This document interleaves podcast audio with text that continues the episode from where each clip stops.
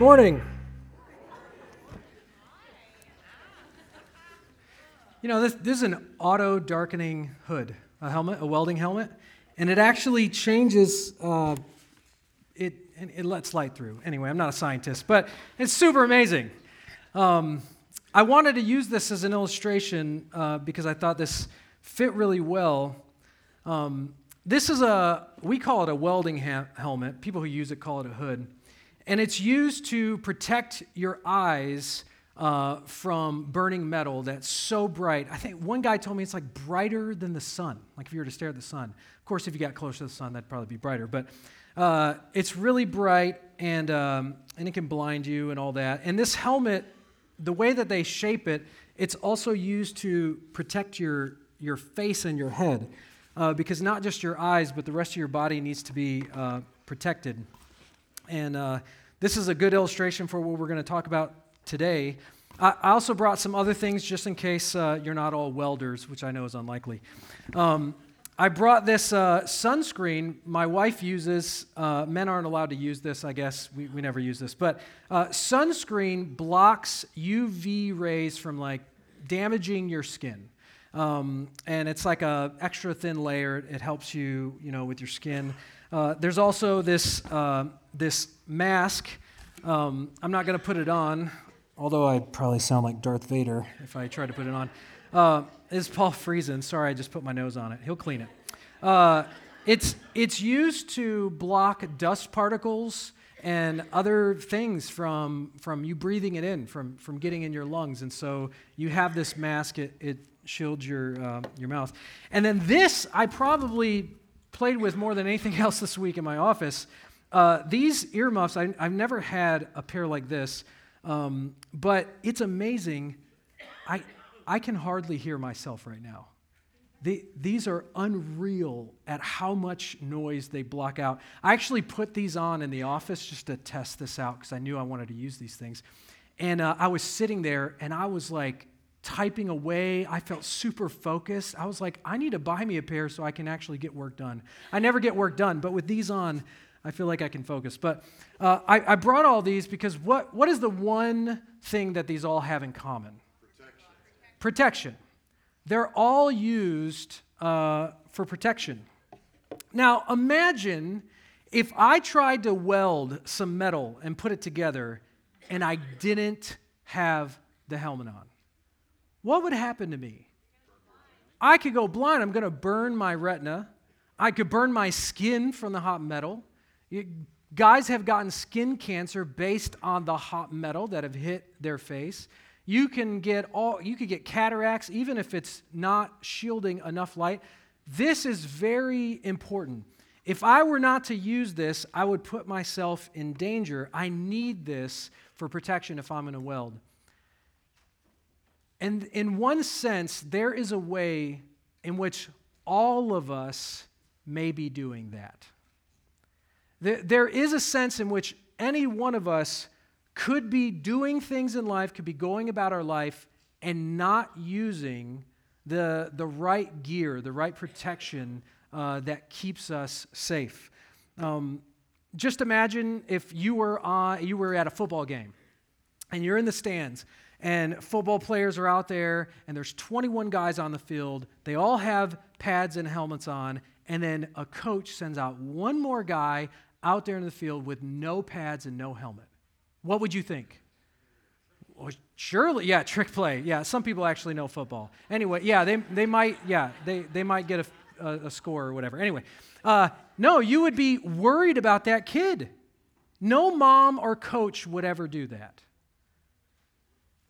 God warns us in the Scriptures, telling us that we may be doing that very thing in our lives, that we may not be protected. We may not be utilizing the protections that God has given us um, for, for our own good.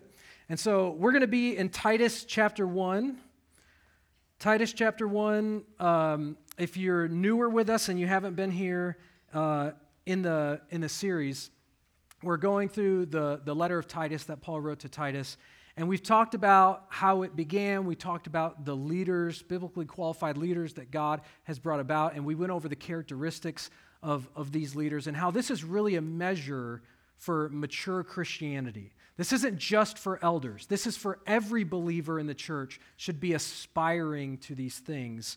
Um, and, uh, and we saw in Titus chapter one, verse seven, after giving the character sketch, I'll begin at verse seven and then I'll continue in verse nine.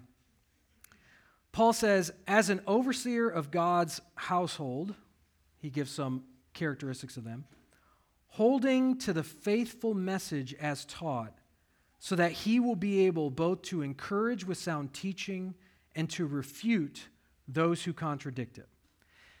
So far, we've been looking at Titus. In verse nine, Paul introduces this idea that God has given us elders to protect the church. And, and it's one of four functions of the, the elders in the church, but these overlap with the home. This overlaps with the principles of a home. So just as God gave elders to the church, he gave parents to the home. That mom and dad are meant to do these things in particular ways. And so elders have four primary functions, uh, and, and I don't know if you know them, but I'll summarize them. Some say three, some say five. They're really, you could say them all in these four. If you look at the New Testament, why did God give us pastors, elders, bishops, overseers? They're all the same office. Why did he give them to us? For four main functions, four reasons: to lead, feed, protect, and love. If you take all the verses in the New Testament that are given about what pastors, elders, bishops, overseers, what they do, they lead, feed, protect, and love. And in these verses, particularly in verse nine, it really highlights two of those functions. Now, they're all kind of mixed in there, but two of them are highlighted, and that's feed and protect. You know, they lead, they're overseers. We saw that in verse five. They feed, that's the word of God. They encourage with sound teaching. And they protect, they protect from enemies of the church that are going to come in and share lies and mislead people, distort the truth. And then they love, they, they minister, they care. And so God gave us these elders to uh, protect us. And they're called by God in this verse to do two things: to encourage the church with sound teaching and to refute those who contradict it, that feed and protect. To, to feed and protect. And uh, I think I think John Calvin wrote it really well. He said, a pastor needs to have two voices, one for gathering the sheep and the other for driving away wolves and thieves. And as I as I thought about this passage, I, I really kept focusing on these earmuffs. Don't you wish, don't you wish that there was a product on the market, Uh, a set of earmuffs that had lie-canceling technology? Wouldn't that be amazing? Like, you could just put it on and you heard no lies.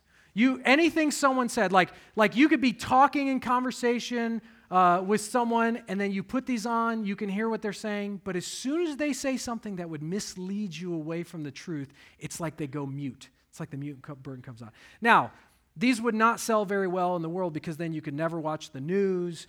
Uh, you could never, you could never. Yeah, I'm, I'm not trying. I'm not getting any friends with that, actually, but uh, it's a joke. Uh, but you, you get the feeling, you know, like you. There, there's certain times where where this would just totally block certain people, certain things out. You just, you just wouldn't be able to hear it. Uh, I wish I could give these to my kids. I actually thought about um, some lies that we need to be protected from. Um, and these are some of my own, so if these are not yours, no worries. Um, have you ever believed in a lie? There's a good chance you have. Here are some of the lies that I've been faced with, that I've that I've experienced. Lies like this: hey, just try this, it will make you really happy. Don't worry if you feel a little nervous about it, just try it. Or, just follow your heart. Just follow your heart. Whatever your heart wants, it's got to be good, right? It's helped the world. See how they're doing. Follow your heart. Or, a little more serious, lies like, she doesn't respect you. He doesn't love you. God doesn't care. You're all alone. Or lies like, there's no hope. It's better to give up. This is never going to change. Or the oldest lie ever told, did God really say? You know the Bible's outdated, right? It's just not culturally relevant. It's it's old. That, that truth in the Scriptures that was passed on and given to us to have until Jesus returns, that truth doesn't really apply anymore. Have you ever heard any of those lies? Have you ever believed one of those lies? God designed it that we would be protected from the lies of the enemy. And just like you don't want to go to a particular task without the right protection on, God wants you to know and embrace and utilize the protections He's given you, and we see that here in this passage. So that's what I want to outline, and God's first line of defense is preserving the message. His first line of defense is actually just His word. In verse nine, holding to the faithful message as taught, so that he will be able both to encourage with sound teaching and to refute those who contradict it. Uh, holding to the faithful message. This, this word for holding means to strongly cling to. Um, maybe you get the image in your mind. Um, if you've ever seen uh, a partic- uh, if you've ever been around family where someone's trying to take a kid from a mom for good reasons, good reasons, but they are like you're trying to pass your kid on to childcare, and the kid just doubles down, grabs the mom's hair, screams and fights, will not let go. No, no, don't let me go. And they just cling to their parent because they don't want to be without them. That's the picture, clinging on to dear life. Or if you've ever been on a sixteen-foot ladder and you're afraid of heights like I am, and your pastor friends say, oh, it's fine, it's sturdy. And then you climb up halfway, and then all of a sudden your legs don't work. And you just cling onto the ladder like, I will never let go. That kind of cling, that desire, that's what that verb means. To cling onto, to, to holding, holding fast or holding to the faithful message um, so that he'll be able to encourage and refute. This means that we need to preserve the message. Elders do this in the church. Parents do this in the home. Mom and dad are meant to do this in the home. You have to preserve the message. You have to keep the Bible for what it really is. You got to keep the truth, keep the gospel truth. You have to hold faithfully to it because it's faithful. And you have to know what it means and what it doesn't mean. You have to be able to encourage people with sound teaching or healthy teaching. You got to be able to say, this is what it means. And you have to know what it doesn't mean. So when there's lies, you have basically, mom and dad, you are like the earmuffs for your kids in your home. Elders, you are this in the church. You're meant to be this in the church. All of us need to participate in this, and we'll get to that. But we have to protect the message, preserve the message. And why is the preservation necessary? Because he says in verse ten, for there are many rebellious people, full of empty talk and deception, especially those from the circumcision. We talked about this a few weeks ago, but there are many. So it startled me the first time I recognized this word. It's really in the passage. This is not a small problem. This is not a rare peripheral occasion. This isn't something that happens sometimes in some places. There are a multitude. There are many. Some people even go as far as say there's a majority. I don't think the word many always means majority because it doesn't in context, but the idea is there's a lot of this and you need to pay attention to it. This is not a small matter. There are many rebellious people, and that word for rebel means they're not going to be subject to God's authority. They want to be the authority. They want to be the ones telling you what's right and what's wrong, and they're not going to be subject to whoever God's put in authority. No, no thank you. No bueno. I, I want it my way. And they will be rebellious. And this is not just a personal choice. You know, the world says about these things, oh, that's their personal life. As long as what they do in public, that's what really matters. Who cares what goes on in their personal life? Or don't get mixed into that. Don't pay attention to that. No, this rebellion is, is not just a personal choice. They share it with others.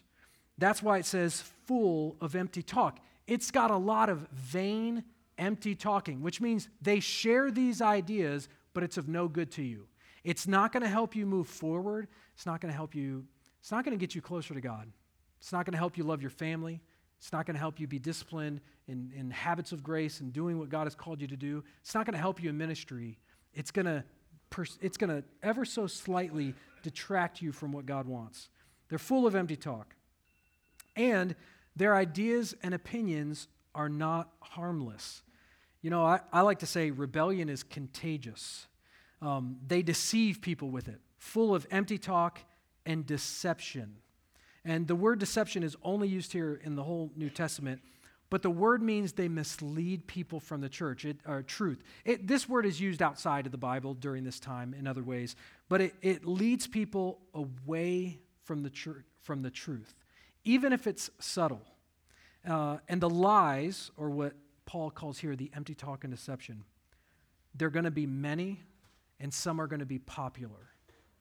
What he's saying is there's many rebellious people full of empty talk and deception. This is going to be a problem for the church. This is going to be a problem in your home. This is going to affect you and your personal life. There's many, and some of these ideas are going to be widely popular. They're going to have a following. They're going to have support. It's going to be uh, a famous YouTuber or uh, athlete or Hollywood star or somebody. This is going to become popular. These lies and deceptions are going to have weight to them because there's going to be many people following this way. And in Paul and Titus's context, they were especially dealing with Jews who were teaching that you had to follow the law, the law of Moses, uh, to be fully devoted. That's why he says, especially from those of the circumcision party. If you're new to church and you're like, what's a circumcision party? Does not sound like a party I want to go to. I don't want to go to that party. It's just, it's a, it's a group of what the New Testament calls Judaizers. And here's how subtle these false teachers were. They were Jews that claimed that Jesus was the Messiah. They would say, Jesus is the Messiah. Yes, Jesus is great. Yes, he's the one.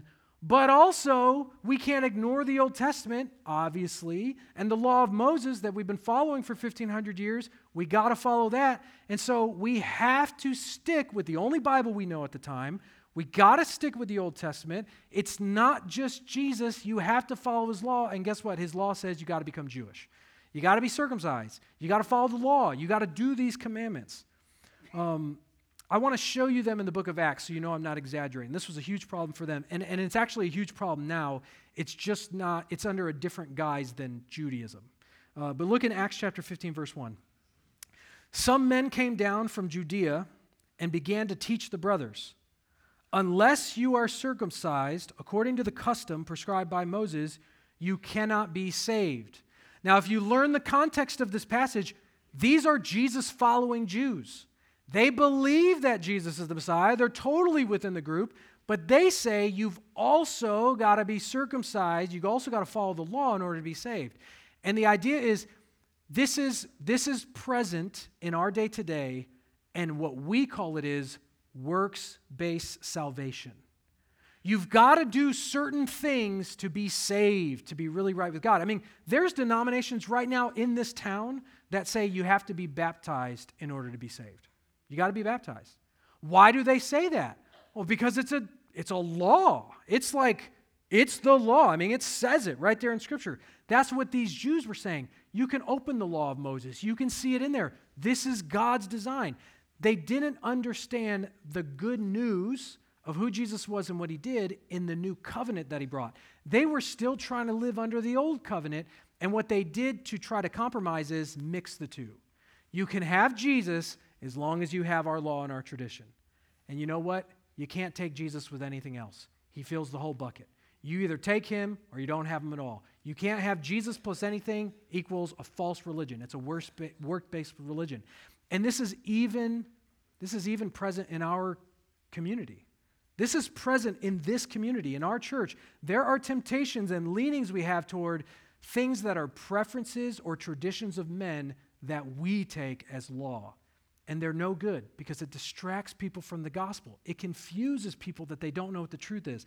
That is a problem for Paul. That's why he's telling Titus, you got to be careful of this. There's lots of Jewish uh, Jewish converts in Crete that came from, and we read it last time out of Acts chapter two, they came from Crete. They came back with the gospel. They got saved, the fiery tongues, the whole Pentecostal move, or Pentecost movement. Uh, they received all that, but now they're saying you still have to follow the law because human beings love tradition. It makes us feel safe. It makes us feel right. It, it, it's void of feeling, we think. It really is more about feeling than people admit. They just don't know it.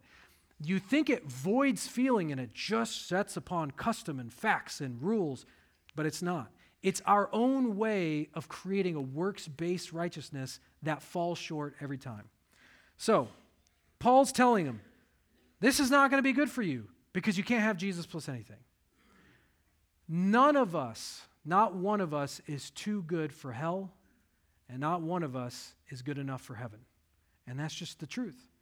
We can't make ourselves good enough for God. God is happy to save you. He rejoices in salvation. He wants you to repent and believe in Him.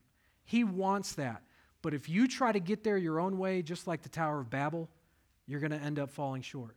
You can't get to God your own way. You come on Jesus' terms or you don't come at all.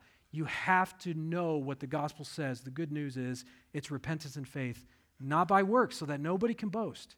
It is by grace through faith. That is the salvation that has been handed down to us. And, uh, and religion messes that up. And when I say religion, I know even we are religious in the sense, I mean in the negative sense. Any kind of works-based righteousness messes it up. And um, and so we got to preserve the message. We have to preserve the message because of because the truth is the only thing we have to protect us from the lies, and if we distort the truth, we lose that protection. But we've also got to protect ourselves. I want I want you to listen to what Paul told Timothy. This is another letter to another young pastor, but very similar to his letter to Titus, his letter to Timothy. In First Timothy four sixteen, he tells Timothy, pay close attention to your life and your teaching. Persevere in these things, for in doing this, you will save both yourself and your hearers. Now, I've read this verse many times, and honestly, I have read this before unintentionally missing the first part of the verse. It says, pay close attention to your life. Now, none of us would even bat an eye if this were written differently. If it said, pay close attention to your teaching, persevere in these things, for in doing this you will save both yourself and your hearers, we would amen to that. You would think that Paul telling Timothy, hey, pay attention to what you teach. Teaching is so significant in the church, it is. This is what people are going to be led either astray or to God by. You pay close attention to your teaching because this is what's going to deliver people from the lies. This is what's going to protect them from the lies. You will save yourself and your hearers. Now, he's not saying you're going to save like eternal salvation, save yourself and your hearers. The idea is you're going to save yourself from the mess of Uh, false teaching and lies and distortions of the truth. You're going to save yourself from those things and your hearers if you persevere in these things. So, he says, pay close attention to your life. It begins with you knowing your own life and evaluating your own life. Your life has to match what God has said. Um, Paul knew from experience that every believer, every Christian, including the elders, would need protection from the lies of the enemy. And sometimes those attacks came from well-meaning, good Christian religious folks. Uh, this is why he warned all the elders and pastors in Miletus. Be on guard for yourselves. We read this earlier in Acts chapter twenty. He's talking to elders, pastors, the same thing. Be on guard for yourselves. He first says, guard yourself. Just like he tells Timothy, pay close attention to your life. Guard yourself. And for all the flock, of which the Holy Spirit has appointed you as overseers, to shepherd the church of God, which he purchased with his own blood. He purchased them with his own blood, meaning they're saved. Now listen, this is important. What Paul is saying is, we may be saved, but we're not safe. We might be saved, but that doesn't mean we're safe. Now, he's not saying live in fear. That's a wrong response. He's saying Pay close attention. Understand what you're doing. Know yourselves. Guard yourselves. So, you know, if you've ever walked into a factory and you go in and everyone's got steel-toed boots on, they got gloves on, they got the goggles on, they got the helmets on, there's tape on the ground telling people, don't pass this line, be careful what you go. There's a process and a policy to how you do certain things. Some of us might say, man, that's a lot of trouble. I bet they're wasting a lot of time doing that. They might be taking up more time, but they're saving lives. So what Paul is saying, be careful, be discerning. You are not safe from the enemy. You may be saved. God loves you. He can protect you, but you have to know you're in a battle. That's why he tells us to put on the armor of God. We're in a spiritual war. There's warfare going on all around. And so protect yourselves. It's not just preserve the message, but also protect yourselves. And here's the bottom line. We have to participate in our own protection. So in Hebrews chapter three, I don't have this on the screen. It talks about uh, be careful with your life. I think it's thir- uh, three, twelve through fifteen. Uh, make sure that you don't have an unbelieving, evil heart within you. Make sure that you encourage one another. Make sure you focus on the truth. Pay attention to yourselves. Pay attention to your life. Protect yourselves. Uh, and so here's the question. Here's the question for me. Am I paying attention to my life? Um, am I living what I know is true? This is why in your outline, if you received a bulletin at the door, we call it a program, uh, another church calls it the Welcome Guide. It's got about forty different names, but that piece of paper we gave you when you walked in, on the back of that, it has an outline, and it's cate- it's divided up into three sections. At the top, it says, what's true in the Bible? That's the sermon.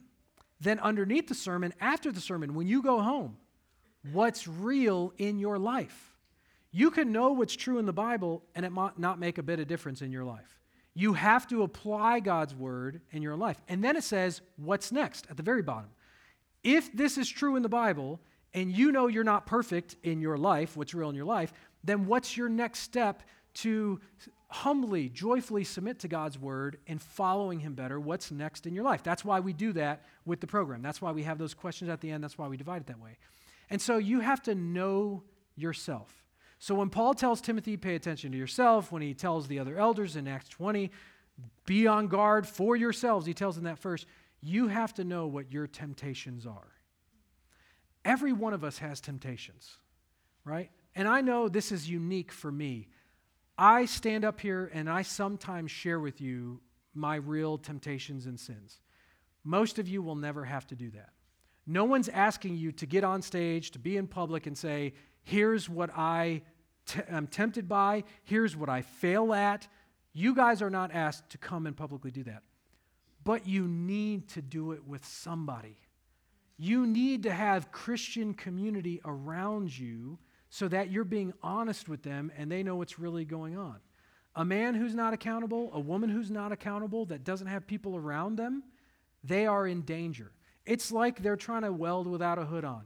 They are not going to be protected. Part of God's protection is that we know our temptations, we have accountability, we have prayer in our lives, we, we know the word, we preserve the message in our own life.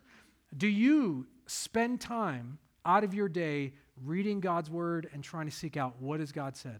What, what does he mean? What does this mean? Do you read the scriptures? Do you study the Bible? That is God's intention for you to protect, to preserve the message and to protect yourself. So we need to have a clear view of scripture and we have to have a humble view of ourselves. So elder pastors were called to preserve the message and protect themselves, and they were called to guard the church. And for parents, this is guard your home. Uh, these parallels are meant to be there. God designed the church and the home in similar fashion with leadership and authority and care. And so just like elders are called to lead, feed, protect, and love, so are mom and dad called to lead, feed, protect, and love. So there, there's meant to be similarities there. These principles overlap, and God intends that. And you see that in the scripture as it talks about the home and it talks about the church. So guard the church is part of the protection God has given us. Also, this is true in the home. So Paul tells them, be on guard for yourselves and for all the flock. The flock is the church, We're all sheeps and goats in here, of which the Holy Spirit has appointed you as overseers to shepherd the church of God, which he purchased with his own blood. And then Paul says this, I know that after my departure, savage wolves will come in among you, not sparing the flock. That word for savage, they're not harmless. These are wolves with teeth. They're going to be relentless, right? You're not going to go to a savage wolf and say, hey, you know what? I just feel like these are good people. You know what I mean? And if you could just leave us alone, we we just love God. We don't want all that false teaching. A savage wolf isn't going to be like, oh, I'm sorry. Let me go on to the next town, right? That's not how savage wolves work. That word savage means they are relentless. They will not stop coming. And they're wolves. The word for wolf is just the word for wolf, but Jesus uses this term to talk about false teachers. There's, I'm sending you as sheep among wolves.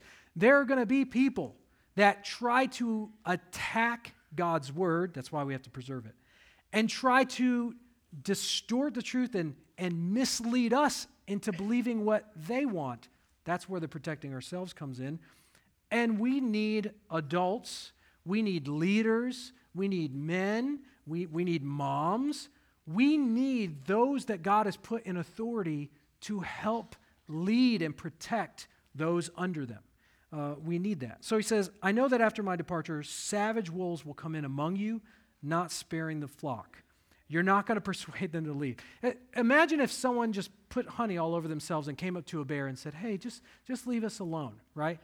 The bear loves that guy in a different way than, you know, a shepherd would. Uh, it's, that's not going to work. That's, that's not going to work. They're going to be savage wolves. And then he says in verse thirty, men will rise up even from your own number and distort the truth and lure the disciples into following them.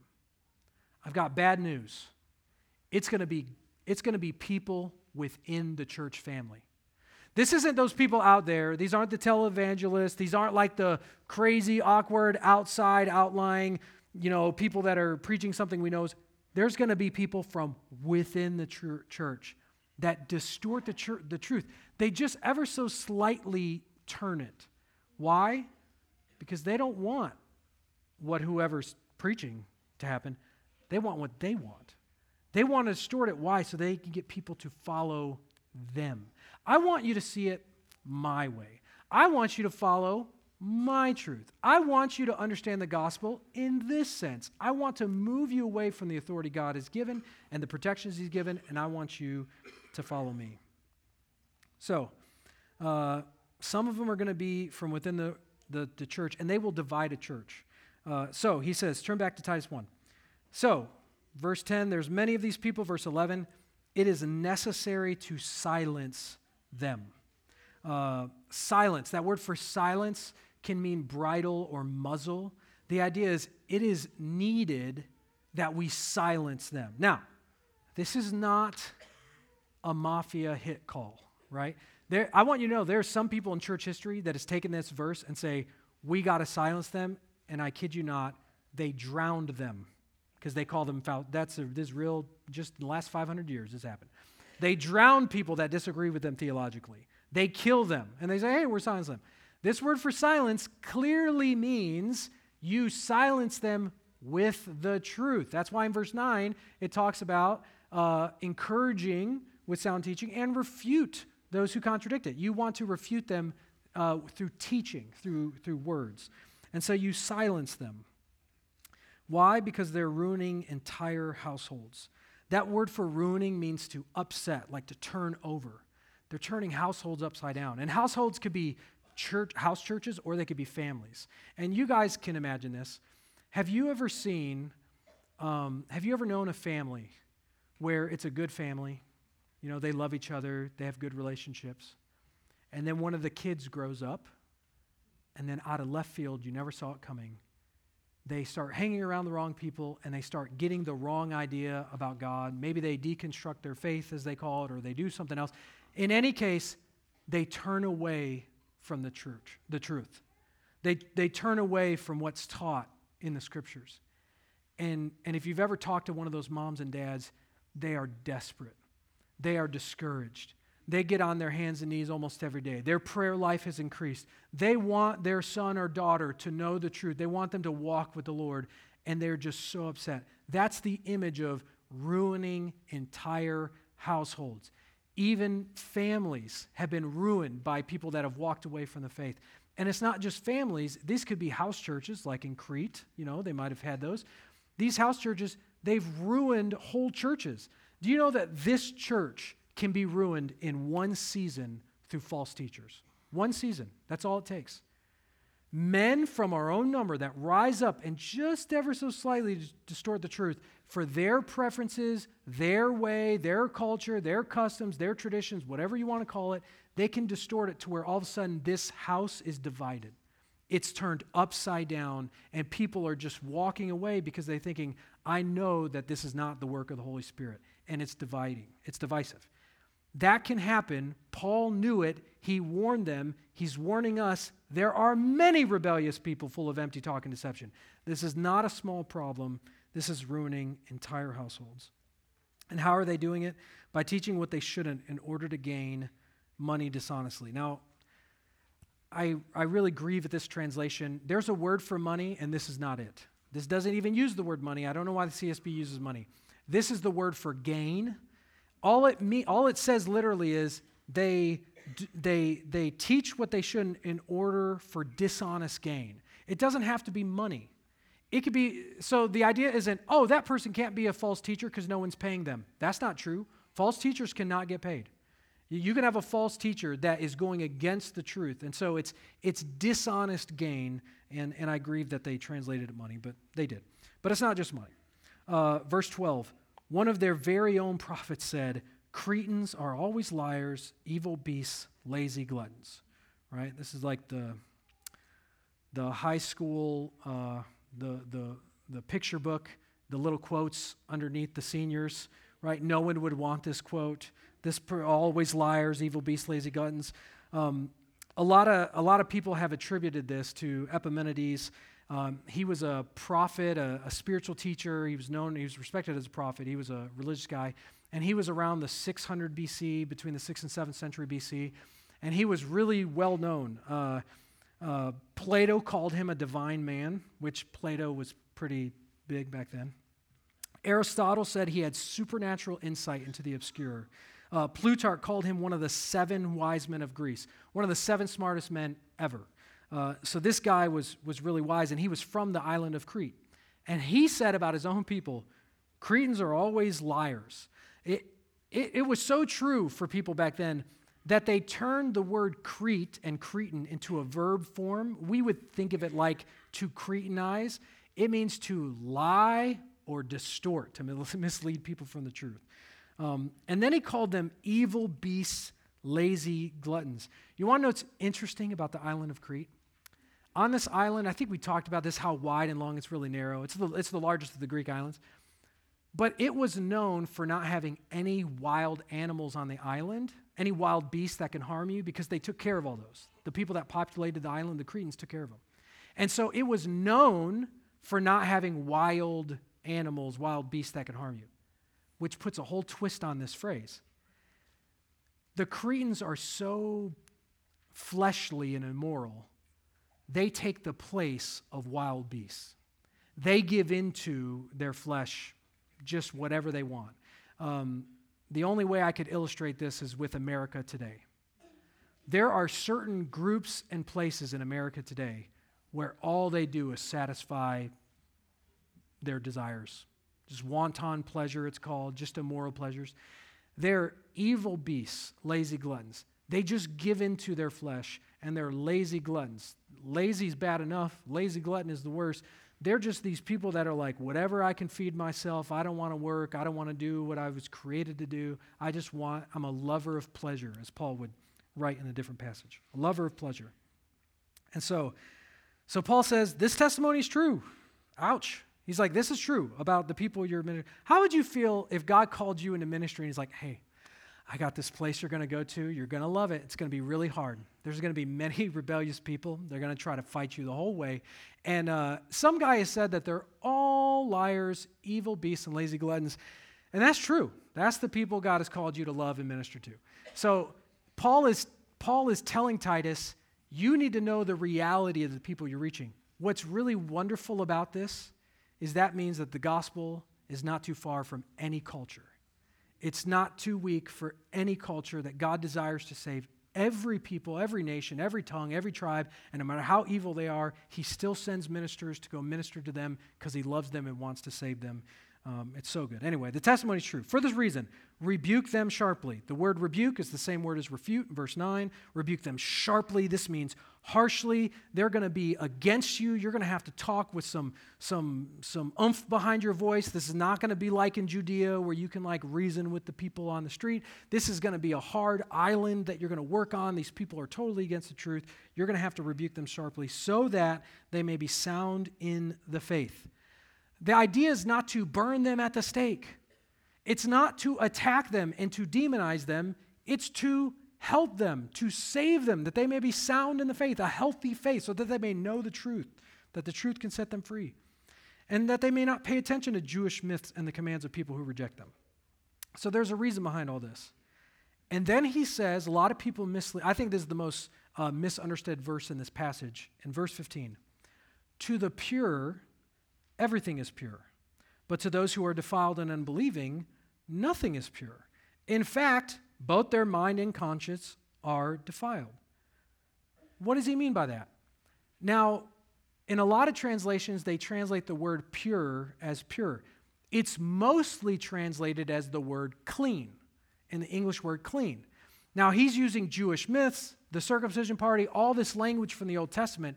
He's saying to those who are clean, everything is clean. What does he mean? That if that if you're a good believer, that everything you do is right? No, that's not what it means. Um, I like to think of it this way as an illustration. Uh, when my kids play outside in the dirt, we love it. It's fun. They get outside in the dirt. I have one son that used to do like, you know, dirt angels in the dirt. They get all dirty and it's just great. We love it. It's so fun. But once they come inside the house, we er, stop them, right? At the door. Don't you step one more foot in this house. I want, undress. I want you to get your pants off, your shirt off, take everything. And when they're young, this is a lot easier. When they get older, it's a little weird. But anyway, take your clothes off. I want you to put them in the laundry room. Don't you become, take your dirty shoes off. Why? Because if you're unclean, if you're dirty, you get everything else dirty. What Paul is saying is people that distort the truth, they have it set in their mind, something that's opposed to the truth. Everything else is dirty too. It will lead them astray. This is why you have denominations that once they start distorting the truth, they just keep going, right? They they don't stop. It's not just, well, let's just love each other and be fine. Then it's, well, it's it's okay, they're wrong. And then it's like, oh, it's not a sin. And, and let's have them as our bishops and our pastors and our ministers. And then let's embrace all sin. And you know what? Let's forget the Bible altogether. It's outdated. They keep going in that trajectory because once you distort the gospel truth, once you go against the authority that God has given for the church, everything else is going to be muddied up and dirty. So to those who are clean, and Jesus used this word as clean when he talks about uh, washing their feet. It's, it's the word for clean mostly. Uh, when you're clean, you're not going to get anything else dirty. But if you're dirty, everything you touch is going to get dirty. And, and that's the idea. Um, and then in verse sixteen, they claim to know God, but they deny him by their works. They are detestable, disobedient, and unforget, unfit for any good work. They claim to know God, but they deny him by their works. They will say they love God, they love the church, they love you, they love the law. Think of these Judaizers. I love the law so much, at least I'm following it. They will say, I love the Bible, and I love the church, and I love God, and all this. But their very actions create division, pull people away from what's right. They cause distortion. They will lead people. They will try to lead, and they'll be successful. They will lead people to try to see things their way. And um, this is going to happen. This is going to happen. This is what every church faces. You can read the book of Revelation. Jesus' last words to the church are in uh, chapters two and three. This is his last message to the church. It's all warnings. He warns them that this is going to happen, and this is going to face all of you. And if, if you're unhealthy, you're, you're going to die. Your church is going to die. People are going to be divided. People are going to run away. The, the Holy Spirit, he's going to remove his lampstand. It's not going to survive. So pay close attention. Don't take this lightly that God wants you to protect the church, to protect your family, to preserve the word, to protect yourself. Uh, this is life or death kind of stuff, and it matters to God because he loves the church. I'm going to send you guys out through prayer, and I want you to pray for me. Right now, we're in the middle of trying to seek God's discernment and direction in elders in our church, which is what Titus emphasizes, this idea of, of proper leadership. Let's pray for our church and for ourselves and our homes uh, together. Heavenly Father, thank you for your word. Thank you for the relationship Paul had with Titus and Timothy and, and the way that he was able to teach and lead. I thank you for your inspired word, which is, is infallible. It's inerrant. It, it, it opens the door for us to see you for who you truly are, to understand the truth. We thank you for your word. Would you help us as a church family to preserve the message, to protect ourselves, to guard the flock? Would you help the parents in this room, moms and dad, that you would help them, that you would urge them, that you would wake them up, that you would please wake up the church uh, to what's going on in our own community, even in our own church, that we would preserve your word. I pray for elders in our church that you would raise up godly, biblically qualified men that you are calling to unify us and to follow the truth. You are the good shepherd. You are the king. You are the Lord. We give this all into your hands, and we pray this in Jesus' name. Amen.